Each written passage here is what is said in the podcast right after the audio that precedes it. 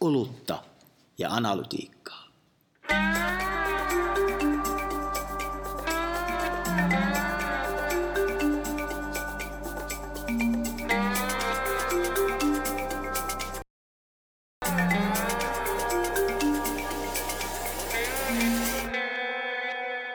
Olutta ja analytiikkaa. Miten erottaudutaan analytiikan avulla kilpailijoista luovassa bisneksessä? Siitä puhutaan tänään. Mutta ennen sitä, Jaakko, niin mä haluan kysyä sulta, voiko analytiikka tai asiakaslähtöisyys sun mielestä olla strategian ydin? Erinomainen kysymys. Ja ennen kuin mä vastaan siihen, pitäisikö meidän kuitenkin ottaa huikat? Olisiko se kuitenkin se, se onko se siinä määrin niin kuin juhlallinen alku tähän, että otetaan huikat. Ja kun sanon tämän, niin tajuan samalla, tämä on viimeinen kerta, kun meillä on tälle etänä joudutaan tätä nauhoittelemaan, niin otetaanko siis vesihuikat jälleen kerran? Otetaan. Mulla on itse asiassa energiajuoman pohjat tässä. Niin Onko näin? Oh, gin gin. Mm. Lapsuuteni Näin. kesät, lapsuuteni kesät. Niin, Kesäko? kesää kohden. Voiko analytiikalla, asiakaslähtöisyydellä, onko se niinku strateginen valinta? Oliko se se kysymys?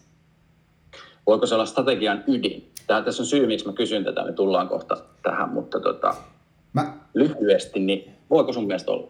no, mä sanoisin näin, että strategian pääasiallinen tehtävä on valita, sekä Mm. mukaan valita tai pois valita, niin mä kysyisin ehkä sitten toisinpäin. Jos sä pois valitset sen sieltä, niin kuin tavallaan, jos, jos analytiikka tai asiakaslähtöisyys on siis pois valittavissa oleva elementti, niin, niin mikä, mi- mikä se valinta sitten, niin kuin, ta- tai tavallaan mitä se valinta tuo lisäarvoa? Eli toisin sanoen mun mielestä asiakaslähtöisyys ei voi olla strateginen, strategian ydin tai strateginen valinta, koska siis senhän pitäisi olla sun DNA. Ja, ja tietyllä tavalla se toimintamalli, mitä sä strategialla valitset, on sitten se, miten sä sitä sovellat mahdollisimman tehokkaasti. Hyvä vastaus. Semmoinen puolipoliitikkomainen vastaus. Mä nimittäin jostain, jostain luin, että yrityksen X strategian ydin on tai oli osallistaminen ja ajattelin, että ei, ei, ei. Osallistaminen on metodi, se voi tehdä tosi hyvin, mutta eihän se voi strategian ydin olla, vaan ne valinnat. No, jollekin se osallistaminen on valinta, mutta mulle ne liittyy tavallaan sen yrityksen ydintuotteiden kehittämiseen. Ehkä mä oon vanha-aikainen tässä, mutta mä kysyn tätä siksi, koska tota, Alma Median alkuvuoden osavuosikatsauksessa lukee muun muassa näin. En nyt lue tätä koko litania, mutta tässä viitataan koronapandemiaan ja sen aiheuttamiin muutoksiin. Kaksi viimeistä lausetta. Tämän johdosta myös median rakennemuutoksen odotetaan jatkuvan ja entisestään voimistuvan. Ja sitten tämä. Datan, analytiikan, koneoppimisen ja automaation merkitys lisääntyy vaatien kasvavia panostuksia teknologiaan. Eikö siinä niitä valintoja tavallaan lisätään resursseja? No, tämä täytyy sanoa Almalle, nostan hattua. Tässä oli niin kuin hyvin todettu muutama asia. En, ensinnäkin se, että ää, se on valintana oivallinen ja ei alkukaan väärä. Että se steitataan, siis se, se kirjoitetaan auki. Tämä on asia, mihin, mihin, mitä kautta me pyritään luomaan muutosta. Ja, ja sitten mikä toinen asia siinä on tärkeä, tunnustetaan, että se vaatii resursseja. Se, että se vaatii panostuksia. Ja, ja se voi olla monesti, että se vaatii jopa tässä vaiheessa paljon enemmän ö, panostuksia, kun se tarjoaa tuottoja. Koska on paljon semmoisia asioita, mitä me esimerkiksi koneoppimisen saralla ei vielä ymmärretä, että mi, mitä niiden avulla voidaan saavuttaa. Ja siinä, siinä määrin mun mielestä toi on, toi on niinku tervetullutta puhetta, että vähän päästäisiin media-alallakin semmoisesta niinku sen tyyppisestä investointipuheesta eroon, että voidaan investoida, kunhan se on kannattavaa. Joo, toi, toisin kuin voisi luulla, niin, niin me joskus myös käsikirjoitetaan podcastia. Eli tämän, tämänkertainen jakso, me ajateltiin tällaista rakennetta, kerron sen nyt tässä etukäteen, niin syntyy jonkunlainen odotusarvo. Eli kun me puhutaan nyt tänään siitä, että miten analytiikan avulla voidaan pyrkiä erottautumaan, kun kaikki kuitenkin sitä korostaa ja asiakaskeskeisyyttäkin, niin neljän teeman kautta tänään. Parempi asiakaskokemus, paremmat sisällöt, ja sitten eettisempi toiminta ja ennakoivuus. Eli käytännössä esimerkiksi ennakoivasta analytiikasta puhutaan. Näiden neljän teeman kautta on tarkoitus lähteä liikkeelle. Aloitetaanko tuosta paremmasta asiakaskokemuksesta? Miten nyt Jaakko, kaikkihan sitä haluaa rakentaa paremmin, niin miten erottautua muista, kun kaikki haluaa olla siinä älyttömän hyvin? Tämä on erinomainen kysymys. Ja, ja tota, kuten ollaan varmaan tässäkin podcast-sarjassa monta kertaa todettu, että sieltä konsultin lakanoissa se on lukenut jo viimeiset 50 vuotta, anteeksi, viimeiset 5 vuotta ensimmäisenä, että, että tota, myy asiakaskokemus edellä. Ja, ja, ja sehän on tie, tietyllä tavalla, se on semmoinen mantra, mikä on ylittänyt jo kaiken niin kuin loogisuuden järjen. Se on saanut tietyllä tavalla semmoiseksi, että, että kaikki asiat on tietyllä tavalla asiakaskokemus edellä tekemistä. Mutta loppupeleissä, mistä siinä on ytimellisesti kyse, on siitä, että mikä sen yrityksen tuottama arvo yksilölle on. Ja yrityksen tapauksessa, miten skaalata tätä arvontuottoa mahdollisimman laajalle, että se vielä olisi kannattavaa. Ja, ja siinähän niin kuin tavallaan tullaan tähän peruspointtiin, missä, missä moni menee pieleen. Eli ensinnäkin ei, rat, ei ratkaista asiakkaiden ongelmia, vaan mahdollisesti jopa tuotetaan ongelmia, jonka jälkeen niitä kun ollaan tuotettu niitä ongelmia, niin ni, sitten niitä pyritään ratkaisemaan mahdollisimman helposti. Ja, ja sehän ei johda kauhean pitkälle sen, sen tyyppinen strategia tai sen tyyppinen asiakaskokemuksen tuottaminen.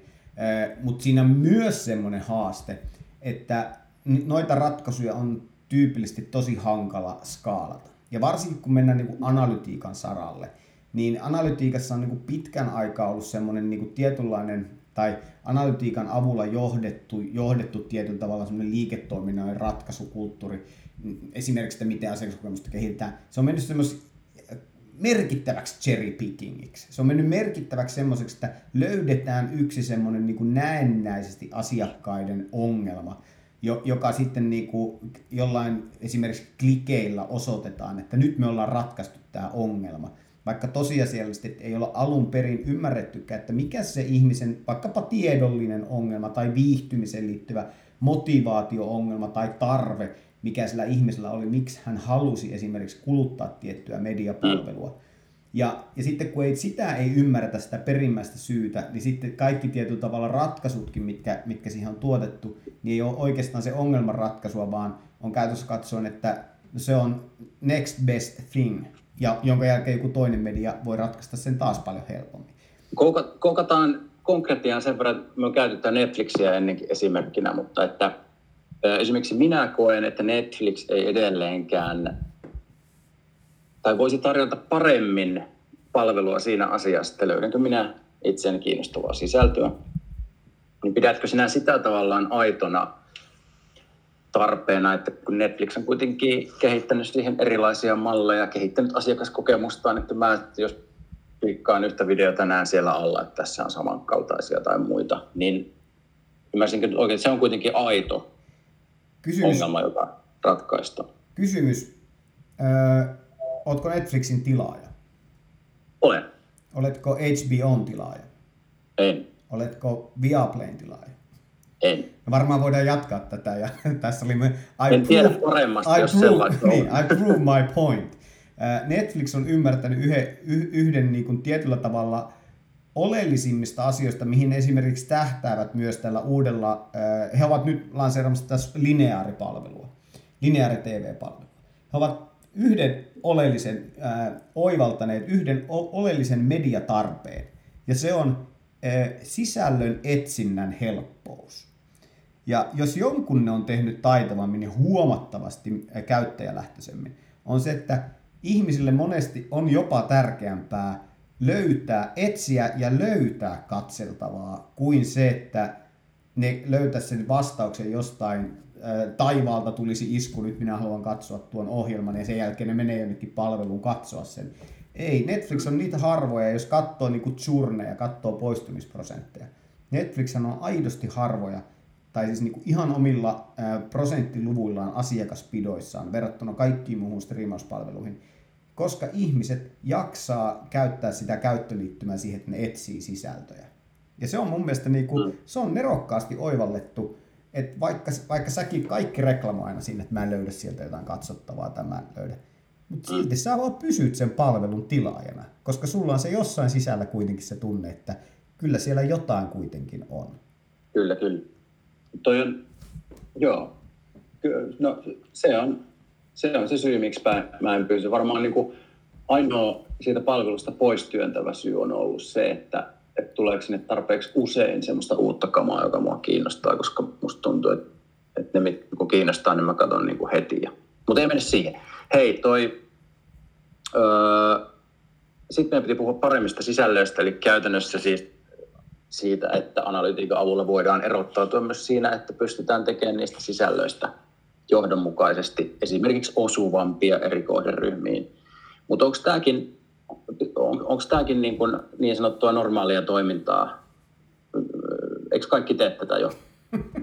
niin, jos kaikkihan tekee, niin kaikki tarota tuottaa jatkuvasti parempia ja osuvampia sisältöjä. Jokainen mediatalo on niin kuin erittäin merkittävässä kasvukäyrässä tällä hetkellä ja, ja kasvaa, lehdet kasvaa kovaa vauhtia, kun niissä on erittäin hyviä sisältöjä, joita ihmiset haluaa kuluttaa. No, kyllähän se taitaa vähän kuitenkin olla sillä tavoin, että se, se miten sisällöt kasvaa, ne, ne, ne tällä hetkellä kehittyy. Nyt puhutaan erityisesti, voisiko käyttää tämmöistä termiä kuin edelläkävijä kohderyhmät, eli jotka siis erityisesti ovat etunojassa ja ovat rohkeita käyttämään esimerkiksi uuden tyyppisiä tapoja kuluttaa mediaa, niin kyllähän siellä tällä hetkellä ää, siellä tapahtuu hirveä määrä kokeiluja, millä tavalla sitä mediaa tuotetaan. Ja, ja se kokeilut, jotka sitten johtaa jonkinnäköiseen niin kuin onnistumiseen, niin kyllähän sinne joka kerta liittyy siihen, että siinä aika paljon saadaan tietoa esimerkiksi omien katsojien tai omien, niin kuin, ketkä kuuntelee, katsoo, lukee niitä sisältöjä, miten niitä sisältöjä on kulutettu, mitkä asiat on toiminut, mitkä ei ole toiminut, mitä kannattaa tehdä lisää, missä on pieniä hyviä signaaleja, millä tavoin esimerkiksi vaikka tuommoinen story-muotoinen kerronta kehittyy. Nämä on, nämä on niin kuin jatkuvaa iteraatiota, mitä se tuolla tapahtuu tavallaan siellä sisällön kehityspuolella. Ja se on hyvin paljon erilaista kuin ehkä semmoisen, semmoinen niin kuin, voisiko sanoa, enemmän formalisoitunut sisällönkerrontatapa, mikä sekin on tällä hetkellä aika vahvassa kehityksessä. Muistat varmaan 15-10 vuotta sitten, kun näitä Nordic Noir-draamatyyppisiä sarjoja oli miljoonia, ei kun ei ollut. Sittenhän niitä alkoi tulla tosi paljon. Ja pitkälti sen takia, koska striimauspalvelut erityisesti alkoi ostaa sen tyyppistä draamasisältöä. Ja sieltähän se tuli nimenomaan siitä lähtökohdasta, koska ihmiset halusi kuluttaa bingenä sisältöä, eli siis katsoa yhdellä kertaa mahdollisimman monta jaksoa. Eihän Kyllä. tämmöistä datapistettä myöskään aikaisemmin ollut. Nyt semmoista on tarjolla. Nyt sä pystyt vastaamaan siihen niin kuin tietyllä tavalla siihen kysyntään ihan uudella tavalla.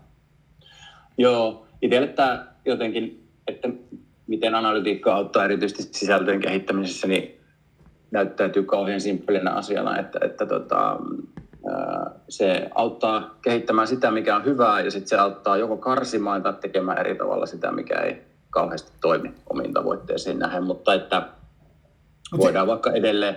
Mutta mut, mut se, se, mikä, se, se, mikä sitä yhtälöstä puuttuuhan, on kuitenkin, että sisällöthän on niinku pitkälti vielä semmoista, niinku, että mikä oikeasti toimii, mikä ei. Miten sä pystyt niinku oikeasti niinku rohkeasti kokeilemaan uutta.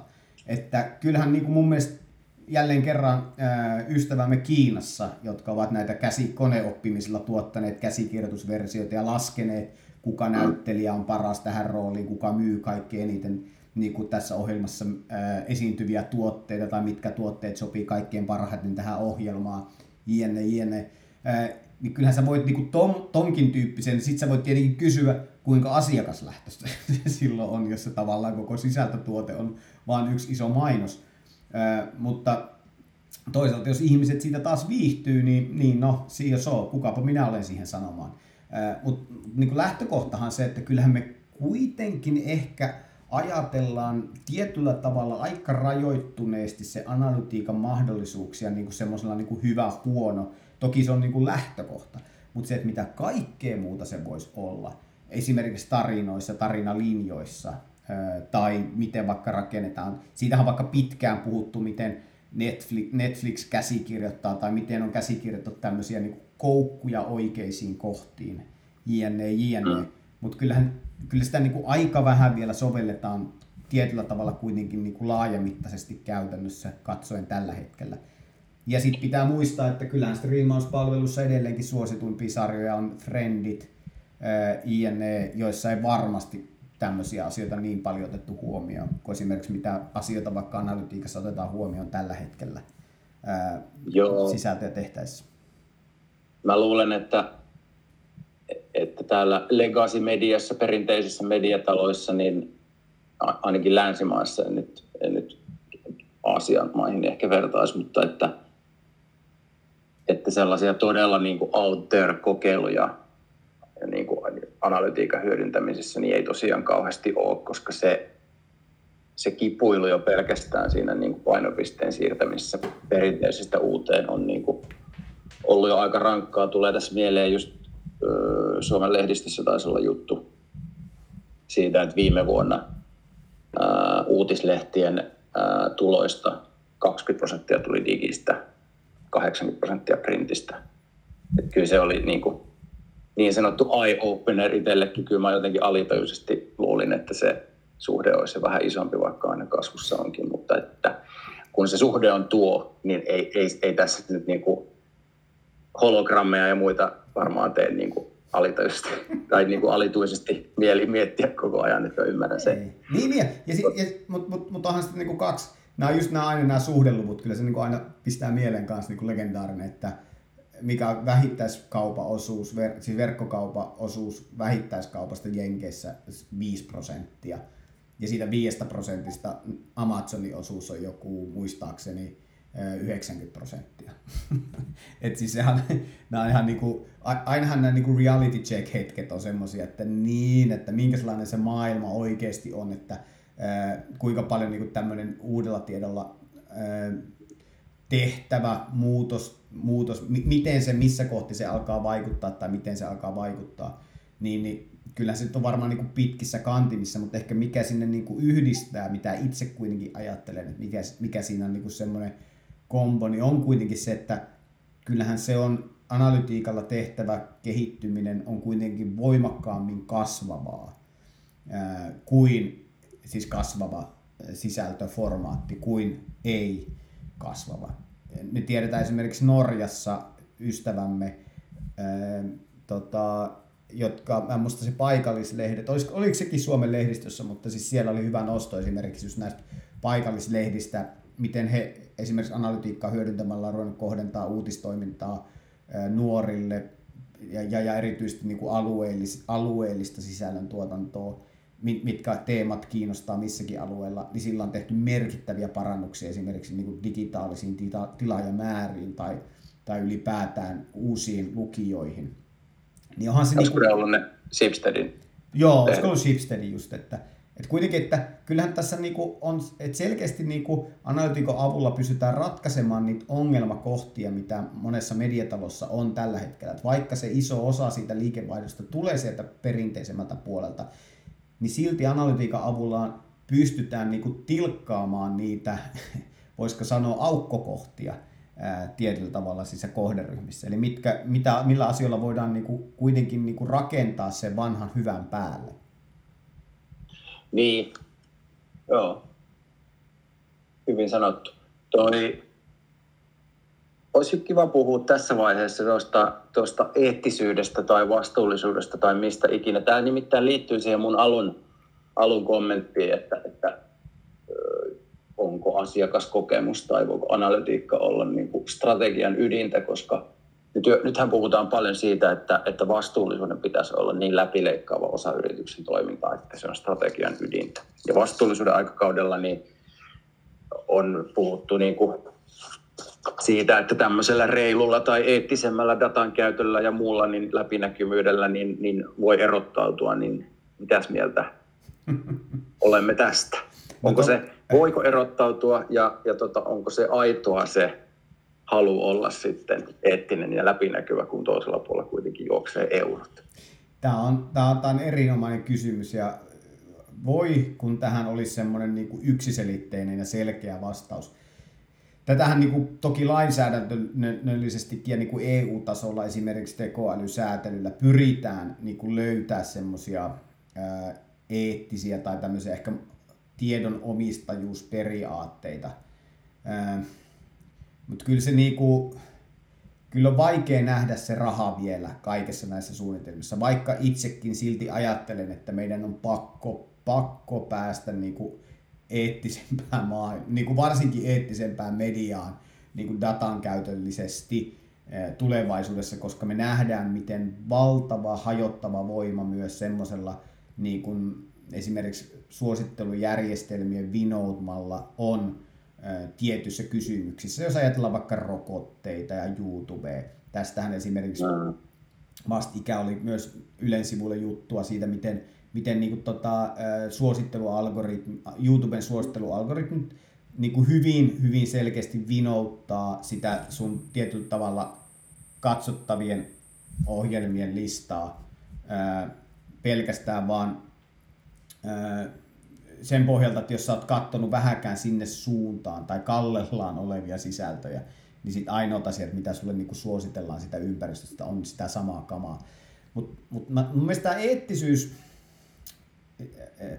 viittaan se ei samalla kamalla, eli tämmöistä vähän niin ehkä rokotekriittisen kamalla. Mutta se eettisyys on mun mielestä niinku kiinnostavaa, että et kun kuitenkin kaupallisuudessa on on lähtökohtaisesti se koko niin kuin, tietyllä tavalla se lainalaisuus. Just niin kuin, legendaarisesti otetaan askel taaksepäin. Eli tota, et mistä, mistä niin kuin pohjimmilta liiketoiminnassa on kyse? Niin siinähän kuitenkin on, on niin kuin kysynnän ja tarjonnan periaatteesta ja siitä, että joku myy optimaalisella hinnalla sulle optimaalisen tuotteen. Eli, eli, eli se on aina niin kuin balanssi, kyse on aina niin kuin siitä balanssista. Ja nythän me ollaan niin kuin pitkän aikaa nähty, että esimerkiksi Netflix on rakentanut sitä omaa tuotettaan niin kuin kuluttajille liian halvalla. Ihan vaan sen takia, että, että me koukututtaisiin sen palvelun käyttäjiksi. Ja, ja me, meidät on tietyllä tavalla niin kuin alistettu sille käyttöliittymään, se tavalle käyttää, mm. koska meitä halutaan niin kuin pysymään sen palvelun tämmöisiä default-käyttäjiä. Se on meidän niin kuin oletus striimauspalvelu. Ja sitten kun jonain päivänä Netflix alkaakin niin kuin nostaa, nostaa ja nostaa hintaa, koska niiden on pakko nostaa sitä, että ne saa sen kannattavuuden oikealle tasolle, niin onko se sitten niin kuin enää reilua, että kun me ollaan riippuvaisia siitä palvelusta, niin sitten ne käytännössä katsoen pystyy pyytämään sitä mitä hintaa tahansa. Koska muut ei, muilla ei ole niin mahdollisuutta rakentaa sitä samantyyppistä käyttöliittymää.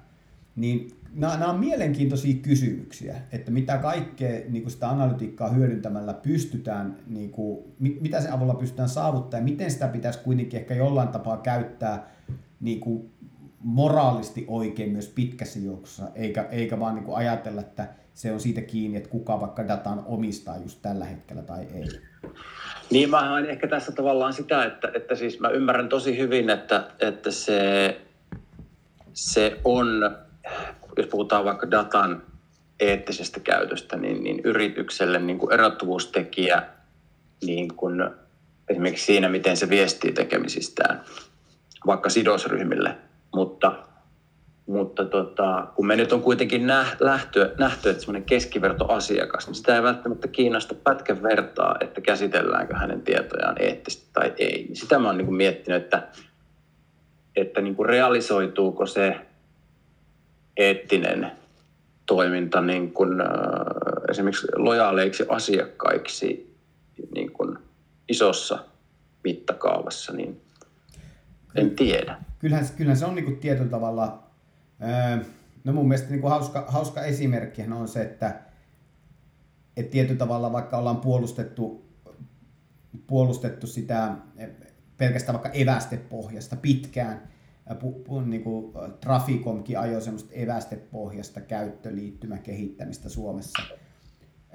tajuamatta sitä, että itse asiassa se evästepohjaisuus johti todella pahaan niin kuin tietyllä tavalla käyttäjien, voisiko käyttää termiä niin kuin ryö, tietojen niin kuin ryöstömarkkinaan, missä, missä tavallaan niin kuin mm. ihmisten tietämättä laitetunnista tai selaintunnisteita käytettiin vaikka useissa sadoissa, tuhansissa jopa mainonnan kohdentamisjärjestelmissä, missä niin profiloitiin. Toki on se sinänsä reilu, että se ei ole se ihmisen tieto niin kuin tarkalleen ottaen, jos nyt ei sitä sitten pystytä jossain vaiheessa yhdistää siihen evästetietoon sun henkilötietoja, mikä nyt sekään ei ole temppu eikä mikään, mutta, mutta toi on, niinku, toi, toi on mielenkiintoinen kysymys, että kun se kokonaisvaikutuksen ymmärtäminen on ihan silmittömän hankala, ja kuten edellä huomattiin, se on jopa niin kuin lainsäätäjälle todella hankalaa ymmärtää, että mikä, mikä semmoinen niin oikea tapa olla eettinen olisi tässä niin kuin analytiikkaympäristössä, niin, niin miten hankalasti jonkun yksittäisen ihmisen, kun se haluaa vaan, olla, se haluaa vaan helpon käyttö. Se haluaa niin kuin helposti päästä tehdä ne asiat, mitä se haluaa tehdä. Jolloin, jos sulla on niin kuin tavallaan oikea tapa, joka on hankala tapa, tai sulla on NS väärä tapa, väärä tapa, mutta helppo tapa, niin vastuullisin tapa kerätä dataa on olla keräämättä sitä ollenkaan, mutta miten se liiketoimintaisesti pyörii? Miten, miten, miten se sitten niin tietyt tavat, kun mekin ollaan tässä koko ajan puhuttu oppimisluupeista, JNE, ja sehän perustuu kuitenkin semmoisen niin laajaan tietomassa. Ei se perustu siihen, että, että minä käyttäydyn jollain tavalla, niin sitten mä pystyn rakentamaan jonkun paremman Amazon-kirjakaupan sen perusteella. Ei. Se pitää perustua siihen, että sadat tuhannet ihmiset käyttää ja antaa sitä tietoa, jotta sä voit aidosti rakentaa datan pohjalta hyviä palveluja. Ja, ja, ja siinähän se, niin se tietyllä tavalla ongelma onkin, että tämä, me ollaan vähän semmoisessa niin munakana tilanteessa, että miten sä pystyt tekemään eettisesti niin kuin kestäviä ää, palveluita niin kuin datan pohjalta. Mm. Hei, siirrytään viimeiseen äh, blokkiin. Äh, tarkoitus puhua hieman tulevaisuudesta, eli muun muassa ennakoivasta analytiikasta, eli miten yrityksissä voitaisiin ennakoivemmin kehittää esimerkiksi asiakaskokemusta analytiikan. Tietysti muunkin toimintaympäristötiedon avulla ennakoivuus on aina tärkeää, mutta tässä kontekstissa niin sanon niin kuin mun viisisenttiseni tähän ehkä on se, että, että tota, taisin viime jaksossa siterata tätä viestinnän professori Osmoa Viioa, että, että tota, läheinen tulevaisuus yliarvioidaan ja kaukainen tulevaisuus aliarvioidaan. On itsekin tullut naureskeltua näille ennakoivan analytiikan niin kuin sovellutuksille nykyään, että, että mielikuvissa sulla on työkalu, joka kertoo sinulle, kun laitat sinne vaikka juttuluonnoksen, että, että siitä tulee näin ja näin suosittu tällä ja tällä otsikoinnilla, kun se tosiasiallinen niin kuin, maailma ei ole sinne päinkään. Mutta kyllä mä uskon, että niin kuin joskus se ennakoivuus niin kuin sisältöjenkin kehittämisessä niin on oikeasti niin kuin hyvä, mutta ei vielä. Kehitys hän on siitä mielessä mukavaa tai hauskaa, että se on väistämätöntä. Eli te, teimmepä mitä tahansa, niin aika kuluu eteenpäin ja kehitys kehittyy. Ja, mm. ja tämä on, tää on niinku hauska. Esimerkiksi jos me niinku ajatellaan, mekin ollaan oltu joskus kokeilemaan näitä ennakoivia otsikkokoneita ja näitä tekstisyöttökoneita mm. yksi-kaksi vuotta sitten naureskeltu, hiitelty, että ha, ha, ha. Muistan jopa itsekin sille, sille kun kone, konesävellyksiä ensimmäistä kertaa kuuntelin ja mietin, että kuka, miksei kukaan kertonut, että koneen musiikkimaku on ihan paska.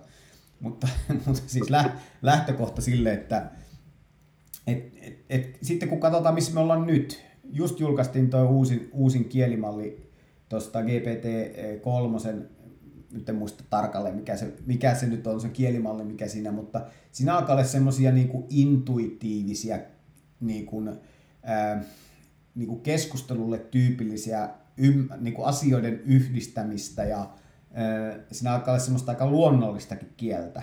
Niin kuin aina ollaan puhuttu luonnollisen kielen prosessoinnista, mutta nyt se niin kuin aidosti alkaa olla semmoista, että se, se mitä se, mitä se kone tuottaa, niin sitä on vaikea jo erottaa sille, mitä ihminen tuottaa.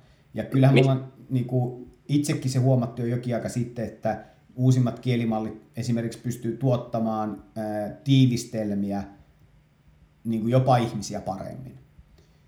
Niin, niin kyllä mun mielestä niin kuin, se, se on niin kuin has, hassu, hassu, että kyllä ne niin kuin moni asia jopa, mitä tässäkin viimeisen parin vuoden aikana itsekin nauriskellut, nyt ne alkaa olla oikeasti ihan niin kuin realismia. Että ei ne ole enää kauhean kaukaista. Niin sitten se mm. kysymys onkin se, että no kuinka moni firma on rakentanut tämmöisen, niin kuin se, mikä me kaksi vuotta sitten jo nähtiin, kuinka moni firma on tällä hetkellä oikeasti rakentanut järjestelmiä niin kuin näistä lähtökohdista, että esimerkiksi tekstitiivistelmiä, yhteenvetoja koneet pystyy tuottaa paljon ihmistä paremmin. Otetaan tähän loppuun, kun nyt kysyn sulta arviota, vaikka sä aina sanot, että tota, ennakoiminen kautta ennustaminen on vaikeaa, varsinkin tulevaisuuden. Mutta et, millä aikavälillä sä luulet, siis tämä niin vanha analyytikon unelmahan on se, se tota, vaikka nyt äänikomennolla toimiva virtuaaliseen, jolta sä voit kysyä asioita, että laita mulle vaikka järjestykseen kaikki videosisällöt viimeisen puolen vuoden ajalta ja ryhmittelen ne näin ja näin, ilman että niitä tarvii raapia eri järjestelmistä. Milloin aikajanalla tämmöinen äänikomennolla toimiva systeemi pystytään tekemään? Analytikoiden käyttöä vaikka. Periaatteessa toi on jo olemassa. Eihän toi toi... Come on. On, on, ei, kukaan ei pysty. Mutta se realismi on sitä, että, että avaan Adobe Analyticsin ja hajoan. no, siis se on, se on totta, se on totta.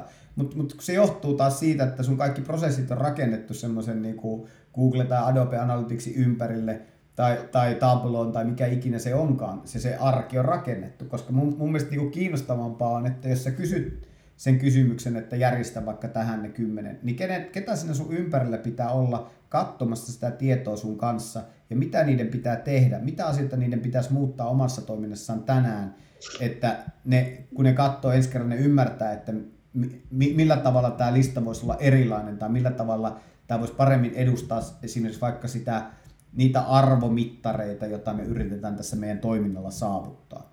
Ja, ja tämä onkin mun mielestä niin kuin jälleen kerran, niin kuin mikä palataan ehkä tähän alkuun, että ennakoinnissa ja analytiikassa, mikä on analytiikan rooli, jälleen kerran, ja se analytiikka on pel- parhaimmillaankin se on vain väline.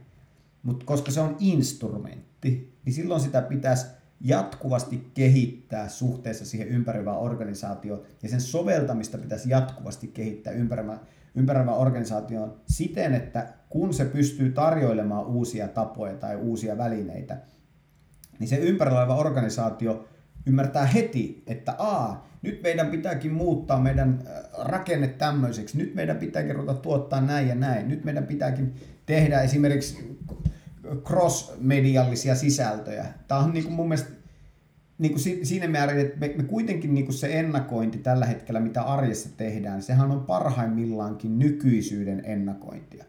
Me hirveän vähän ennakoidaan sitä, että miltä se tulevaisuus tuntuu.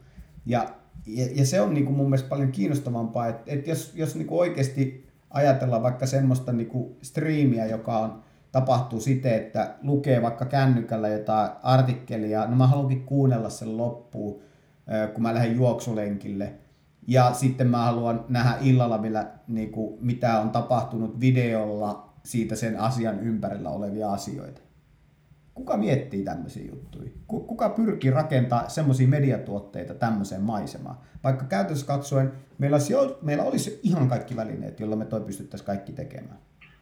Jäin hetkeksi jumiin tuohon, kun puhuit nykyisyyden ennakoinnista ja ajattelin, mitä hemmettiä tarkoitat. Tarkoitat siis ihmisen käyttäytymisen niin kuin parempaa ennakointia. Niin, niin että ihminenhän käytännössä katsoen, mitä me, mitä me aidosti ennakoidaan, niin mehän, mehän vaan niin kuin tietyllä tavalla ei nähdä metsää puilta me, me vaan ennakoidaan mm. semmoisia, että no näinhän minä aina tulen käyttäytymään. Vaikka tosiasiassa, että ei silloin 2007 pystytty arvioimaan, että esimerkiksi mikä yksittäisen kuvan nipistysefektillä, mikä vaikutus sillä on vaikka kuvien käsittelyyn mobiililaitteilla. Miten mm. iPhone räjäytti koko kuvaamisbisneksen tietyllä tavalla, mitä Nokia oli koko ajan yrittänyt tehdä niillä omilla paremmilla linsseillään, mutta itse minkä Apple teki vaan pelkästään sillä, että ne muutti, että millä tavalla sitä kuvaa pystytään niin pyörittelemään ja miltä se tuntuu siinä laitteessa, eh, kun sä katsot sitä kuvaa. Kyllä. Joo. Olisiko tämä, olisiko tämä tässä? Me on puhuttu paremmasta asiakaskokemuksesta, paremmista sisällöistä, eettisyydestä ja ennakoivuudesta, ikään kuin eh, erottautumistekijöinä. Kyllä. Hyvästä ennakoivuudesta oikeanlaista eettisyydestä. Ja ehkä se ytimessä tavallaan, kun nämä, nämä on kaikki jo ainakin paperilla erinäisten yhtiöiden strategioissa, esimerkiksi asiaka, asiakaskeskeisyys ja niin kuin siihen pisteeseen lukee eri paikoissa, että jos mä luen virkkeen nostamme, asiakkaan keskiöön, niin, niin kuin se tuntuu jo kauhealta kliseeltä, jolloin niin kuin se erottautuminen on tietenkin vaikein, vaikeampaa, mutta jokuhan sen aina tekee. Joku on aina paras. Mutta se, se olisi kiva olla siinä prosessissa, että kun se firma nostaa se asiakkaan keskiöön, niin minkä ne nostaa sieltä pois? Se, se on jälleen kerran kiinnostavaa. Mikä siellä on tällä hetkellä sitten ollut? Niin, ollaanko me oltu tässä firmassa, ollaanko me niin koko elämämme uhrattu siihen, että me rakennetaan vaan tätä tuotetta tässä näin ja, ja sitten jonain päivänä me huomataankin, että hei, eihän näissä bileissä käykään kukaan, mutta meillä on muuten ihan helvetin hyvä tuote. No niin. Hei, nyt me nostetaan asiakas keskiö ja katkaistaan tämä. Mahtavaa. Hei, ensi kerralla me päästään näkemään toisemme livenä ja juomaan kaljaa. Kyllä, näin tehdään.